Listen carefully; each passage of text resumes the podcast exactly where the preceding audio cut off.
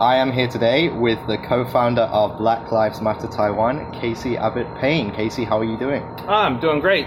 I guess the first question I should ask for our listeners is, what is Black Lives Matter? One, it's an organization in the U.S. that exists as a nonprofit, but bigger than that, it's an idea that exists in the minds of people all over the world now. That would be my simple answer to that. So it's it definitely exists as an organization in the U.S. and there's some chapters throughout the U.S. and a couple international chapters. But bigger than that, it's just this idea, this wave of an idea that's like crashing on the shores of uh, Taiwan. How did Black Lives Matter start up in Taiwan? Um, I started it as a Facebook page first in 2016, and then I did a actual Black Lives Matter event in 2019, and that was kind of it, really. Then there was a little bit of organizing here and there. In 2020, May 25th, the event with George Floyd, and that just created a surge, a huge surge of interest in Black Lives Matter that I've honestly been responding to kind of real time since then. So, what is BLM Taiwan's purpose or mission?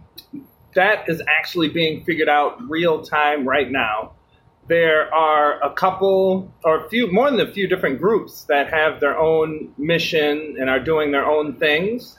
And I'm talking to them, obviously. And then I'm also talking with uh, the co founder uh, of Black Lives Matter Taiwan, Sue Ann, myself, and a couple other people are figuring out the, the answer to that question. What does Black Lives Matter mean here in Taiwan. It obviously is not about police shootings. Uh, that's a United States thing. It's obviously not about uh, the high levels of systemic racism that exists in the U.S. You know, it's not about that.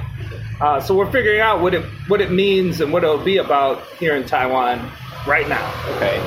Can you talk about some of the specific events or seminars or gatherings that you've held in Taiwan so far? Uh, actually, I have only organized uh, two events, and the second one is up and coming. Uh, the first event was the event with uh, a friend of mine from the U.S. came over, Teju the storyteller. Uh, Gani performed at this event. Uh, Michi performed at this event. There were a few people that performed at this event and did some storytelling, and it was it was fun.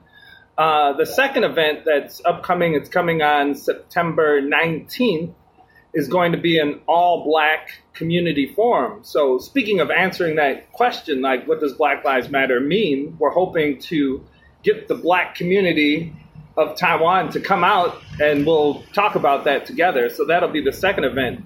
So, all of these other events that you've seen happen, the rally, uh, the Taipei is listening, those are all separate groups. And that's kind of the confusing thing about Black Lives Matter, mm. because I think as an outsider looking in, every time you see an event hosted by black people, people think like, hey, look at look at what Black Lives Matter is doing. And it's not that simple. In your Amnesty International talk that you did last week, the event campaign said it was focusing on raising awareness about white supremacy or the fight against white supremacy. Can you talk a little bit about what you feel white supremacy is and why it needs to be tackled?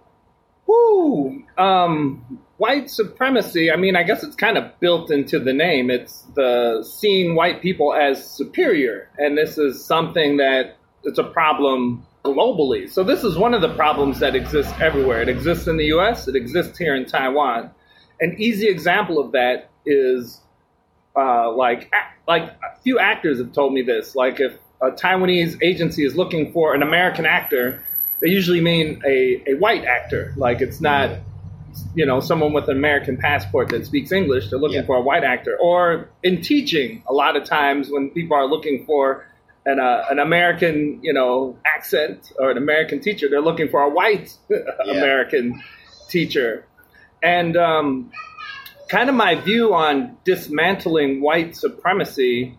Uh, when I when I look at white people as a white person, you should be looking into dismantling some form of oppression because if you aren't, you're just kind of actively uh, perpetrating the the supremacy. You know, you're enjoying the uh, Yeah. the benefits of it, and and you know, battling oppression is good for everyone everywhere. What sort of tangible ways do you think people can tackle oppression here in Taiwan?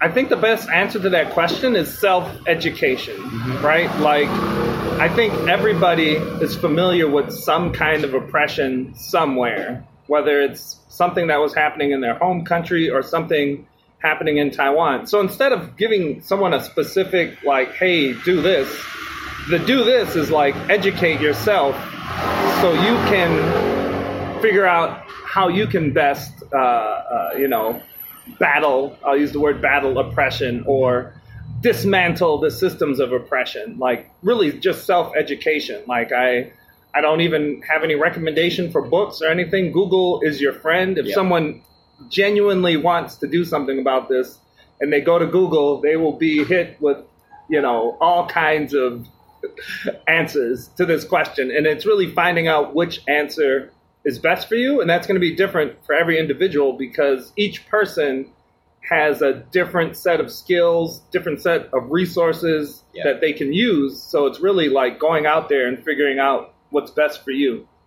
If you could give any advice specifically to the Taiwanese community on how they could tackle white supremacy and best deal with oppression, what would it be? these are different issues, but I feel like Taiwanese looking into the issues that face indigenous populations here. Uh, I think there are similar kinds of uh, oppression that happens uh, with the um, indigenous population. So that might be a place for Taiwanese to get started because what I what I learned at the Amnesty International event is that using the word race here in Taiwan doesn't mean the same thing that it means from America or in the UK maybe. Yeah. So I might not even be capable of speaking to Taiwanese about matters of race just because I don't have that level of nuance.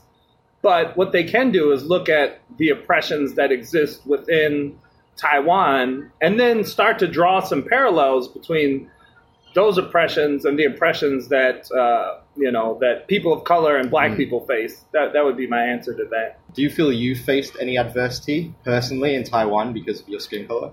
Um, yeah, like it's small things like when you go to apply for a, a job, not knowing if you don't get hired because of your skin color. Yeah. Like that's just a constant question that, you know, people here will ask themselves. Or again, I, I don't I don't know why actors and acting is on my mind, but like a you know, an actor going in, a black actor going in for a role and not getting that role and then just asking themselves, did I not get that role because my acting skill or because of my skin color? Uh, so there's this, and and and there's um, someone just told me about a, a young kid in in one of the schools here, uh, asked, saying to their mother like, "Oh, black people don't have money." So like this perception that if you're based on your skin color, you don't have money. Now Taiwanese love famous uh, black people, so you you have like Will Smith or LeBron James, you know, like so there's like there's not like a kind of racism here where they like if someone has black skin they just won't like them. But there's a, a kind of maybe prejudice or discrimination that happens on when you're just a regular guy trying to make it uh, Yeah. in in the in the world here in Taiwan. I was working at a school and this was really interesting. This speaks to a kind of colorism. Colorism is that there's many shades of black. Some people are, uh, like myself, is lighter skinned, and then some people are darker skinned. And I didn't want to work at the school anymore, so I was helping them find teachers to replace me. And uh, one of the te- teachers I found was black. He was highly qualified, highly skilled. Um, after he did his demo and left, I said, "Oh, what about this guy? This guy's great." And the o- owner says, "Oh no, we can't hire him." I'm like, "Oh, why not?" Uh, she says, "Because he's black." And I go, "I'm black," and she goes, "Not that black." So, like people with darker skin, I'm sure have more problem. They face more problems than I do with lighter skin, and that's that's a, that's an issue that needs to be addressed. But a teacher posted to one of the online uh, Facebook groups saying, "Hey, we're looking for teachers." but if you're black, uh, don't you don't need to apply, and that you know that's the reality that black people face Yeah. in Taiwan still in 2020. What are some of the BLM Taiwan events that are coming up that people can attend if they want to?